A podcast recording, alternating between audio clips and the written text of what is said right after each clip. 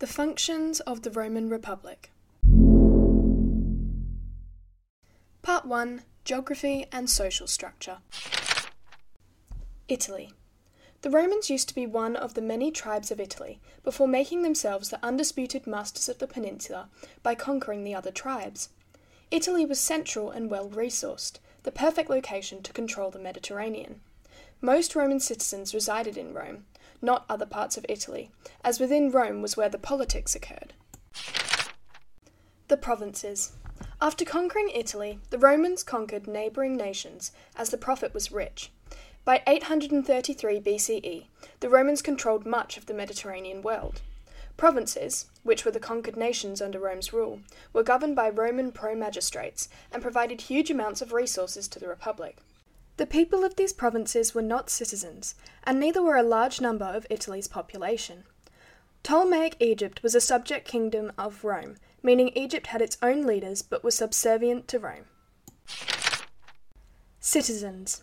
Roman citizens were entitled to rights within Rome, such as the ability to vote in the assemblies, which were political meetings, enlist in the army, and stand for political office. All citizens were divided into five classes based on their wealth. The majority of Roman Republic population were not citizens. Citizens were rarely found outside Italy, and within Italy many people were not citizens. Citizens tended to cluster around Rome. Upper class Romans. The rich and powerful in Rome belonged to less than 20 large families. These were called nobiles, and almost all important politicians were members of this class. Equestrians, or equites, knights, were a new type of upper class Roman. They did not belong to any great families. They were wealthy, but did not have traditional privilege and power like the nobiles. The wealth of Rome was highly concentrated in the minute number of upper class Romans, and many owned hundreds of slaves. Lower classes. Poorer Romans made up the large majority of citizens, often referred to as the plebeians or plebs. Most lived in very poor conditions in Rome and other major Italian cities. Many of the lower class citizens were freed slaves, or the descendants of, and who had close and supportive ties to the upper class families that had granted their freedom. Despite the lack of money and influence the lower class had, without them the political and military system would collapse. Women. Roman women did not have full citizenship. Female citizens didn't have the same rights as their male counterparts. For example, they could not vote, stand for political office, or serve in the military. The corruption of the paterfamilias dominated Roman social life, with the eldest male of the family controlling the family and all its members, giving the women very little say and power. Women could still own land and did most of the work managing complex Roman households, but had no right to choose who they would marry, and were often married off for political reasons. Foreigners. Free local people, not slaves, living under the rule of the Republic outside of Italy, had varying level of rights, but never had political power, such as voting or standing for political office. However, they were still an integral part of the Republic, as they paid taxes and provided soldiers, auxilia, for Rome's never ending series of conquests.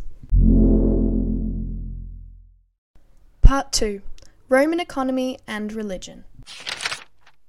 Roman Economy. The late Roman Republic was exceptionally rich due to the constant successful wars, slavery, and the provinces. The wealth that poured in from successful wars motivated the Romans to keep trying to conquer more nations. Wealth was highly concentrated. Almost all of the wealth was controlled by either the state or the tiny Roman upper class in Italy. Slaves. Slaves were people with virtually no rights and no freedoms in the Republic. They were considered chattel, property, not people, likely around 30 to 40% of the entire population of Italy. Slaves were either captured in war or descended from those captives. Slavery was one of the two foundations of the Roman economy, and thus constant new conquests were needed to keep topping up the slave population as slaves died or were freed. Slavery allowed Roman citizens, who could afford them, the time to focus on military and academic pursuits. The provinces. Most of the Republic was made up of the provinces, administration areas made up of mostly non Roman citizens. The provinces were the other foundation of the Roman economy. They provided a huge variety of resources for trade and a large taxation base. High ranking Roman magistrates selected by the Roman Senate governed the provinces, including the vital job of tax collection, much of which they could keep for themselves. Roman religion. Roman people took their religion very seriously. Their gods were vengeful, and a lot of work was required to keep them appeased. Roman religious officers could yield significant political power. Pontiffs advised the top magistrates, and assemblies could be cancelled if there were bad omens. Importance of Roman religion. For Romans, religion was a powerful force that bound man to the gods and involved the correct performance of ritual. Worship involved sacrifice and prayer, and if any mistakes were made in the household or the state, prayers would not be answered and the ritual repeated. The state centered on a triad of gods Jupiter, protector of the state, Juno, protector of women, and Minerva, patroness of craftsmen. But the guardians of the field and flock were also prominent in the household. Priests were nominated for life by the state religion, and were typically active politicians like magistrates and senators. All military decisions were checked for the god's approval, as well as political movement. Animals, unusual births, natural phenomena, and flight paths of birds were all considered omens. Part 3 The Republic Roman Kingdom Until 509 BCE, the Romans were ruled for centuries by a series of kings, elected on the previous king's death for life by the upper class Romans. The final king ruled as a cruel and wicked tyrant, committing all sorts of violent crimes against other Romans, leading his bodyguard Brutus to assassinate him. The people of Rome were so dissatisfied and fearful of monarchy from this point onwards, and so the Republic was created so that no single man would ever hold all power over Rome again. Senatus Populus Romanus, in brackets SPQR. This meant the Roman Senate and people. The new political system, the Republic of Rome, was originally designed so that no single person could ever rule like a king in Rome. Instead, many people of Rome shared in ruling their city, and the people of Rome could have a say as to who governed them and what decisions the city could make. Governed through three different political bodies, each with wildly different roles and authorities the Senate, magistrates, and assemblies. The Senate. The Senate was a political body of around 600 almost entirely nobiles, all ex quaestors, which were the lowest ranking elected magistrates of Rome. Non nobiles senators and magistrates were known as novus homo, or new men. Legally, the Senate had very little power, their official role being to advise the two consuls, who were annually elected top magistrates, kind of similar to prime ministers. The consuls would consult the senators one by one, starting with the oldest, about particular issues. The senators expected to be wise governing body to help guide Rome's consuls to make good decisions. The Senate had an important unofficial power, as they could pass decrees, including laws, and expected Rome's magistrates to enforce these decrees. However, these senatorial decrees were not a formal constitutional power the Senate actually possessed, but because all senior magistrates were senators, and because the Senate was accepted by most Romans as responsible body to guide Rome, these were always accepted as law anyway. Any crime committed in Rome came under the jurisdiction of the Senate. The tribunes represented the people by vetoing proposals from magistrates, and the Senate controlled the treasury and the money.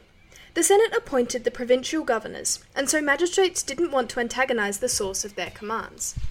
The Senate could always veto any actions of a magistrate that were becoming too independent or ambitious, especially tribunes. Voters were bribed by magistrates both with money and indirect bribes. Young men from nobiles families were expected to continue into politics. Memberships to important political positions, such as the Senate, were limited to a closely connected, small pool of upper class Romans. Democracy?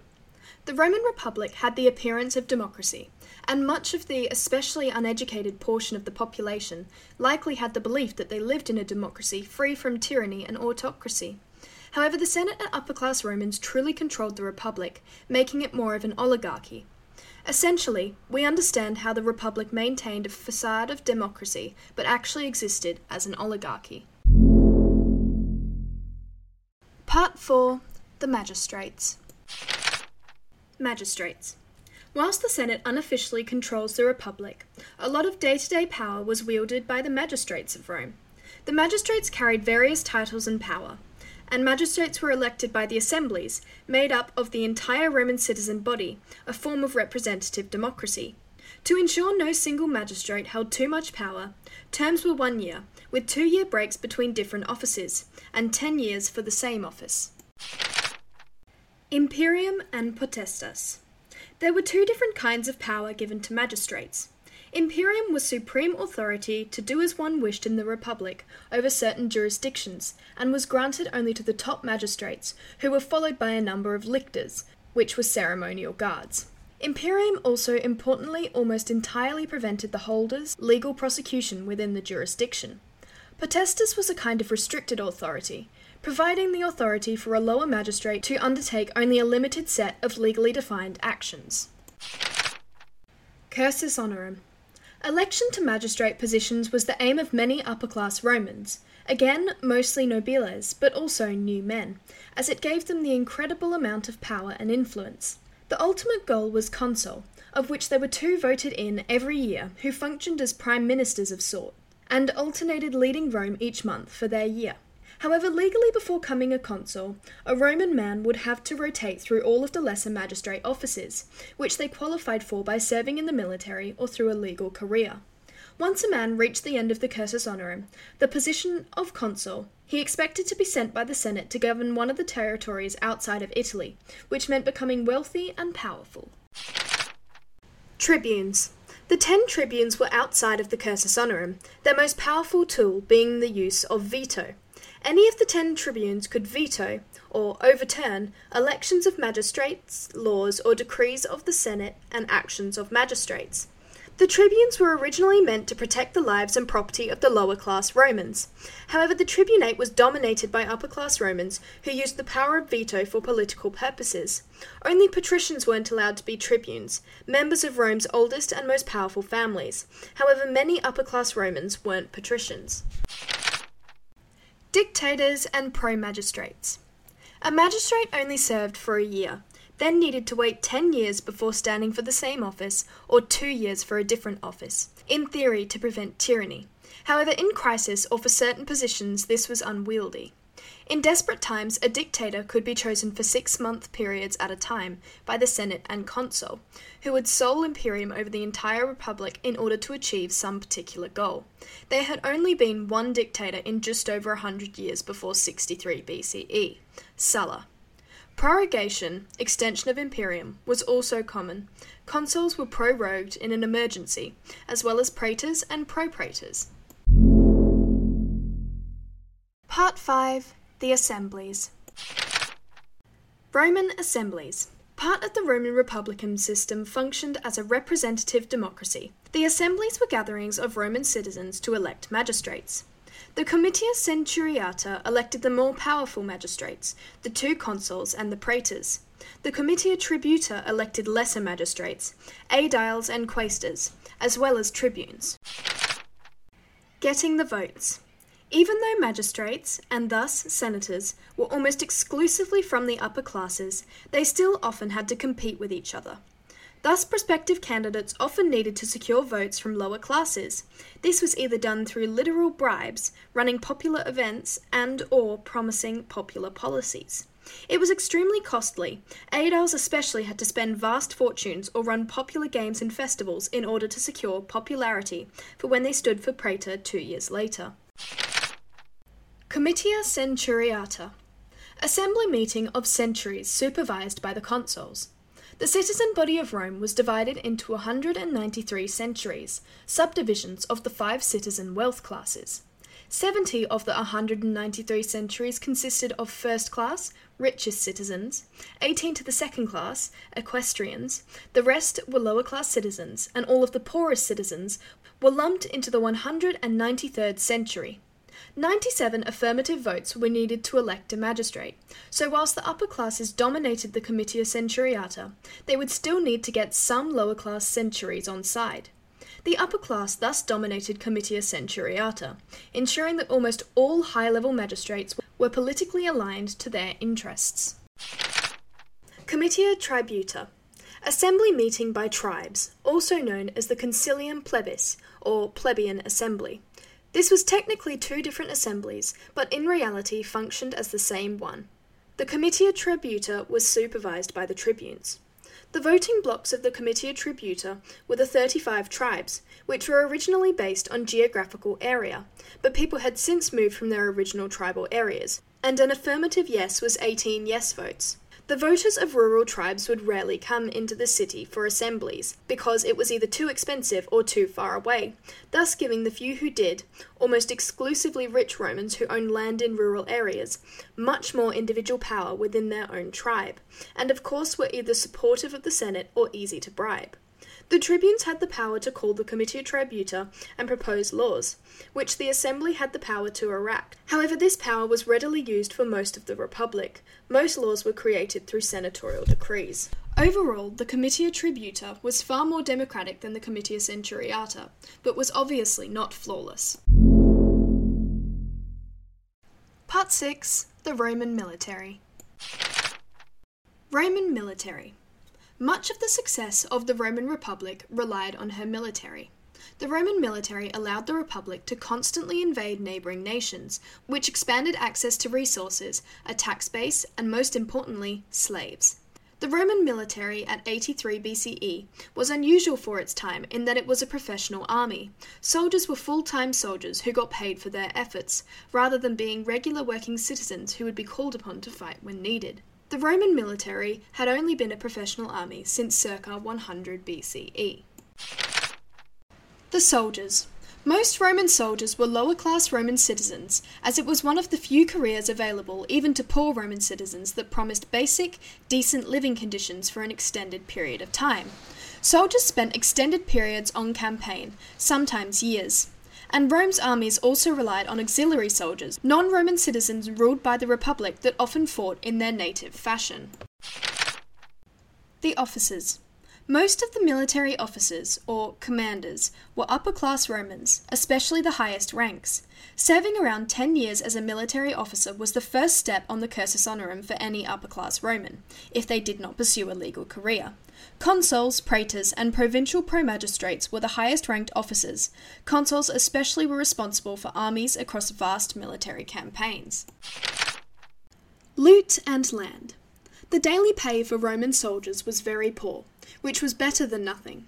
However, loot from defeated enemies, towns, and cities was distributed amongst participating soldiers, and this could make a regular lower class citizen quite comfortable if his general kept leading his men to victory.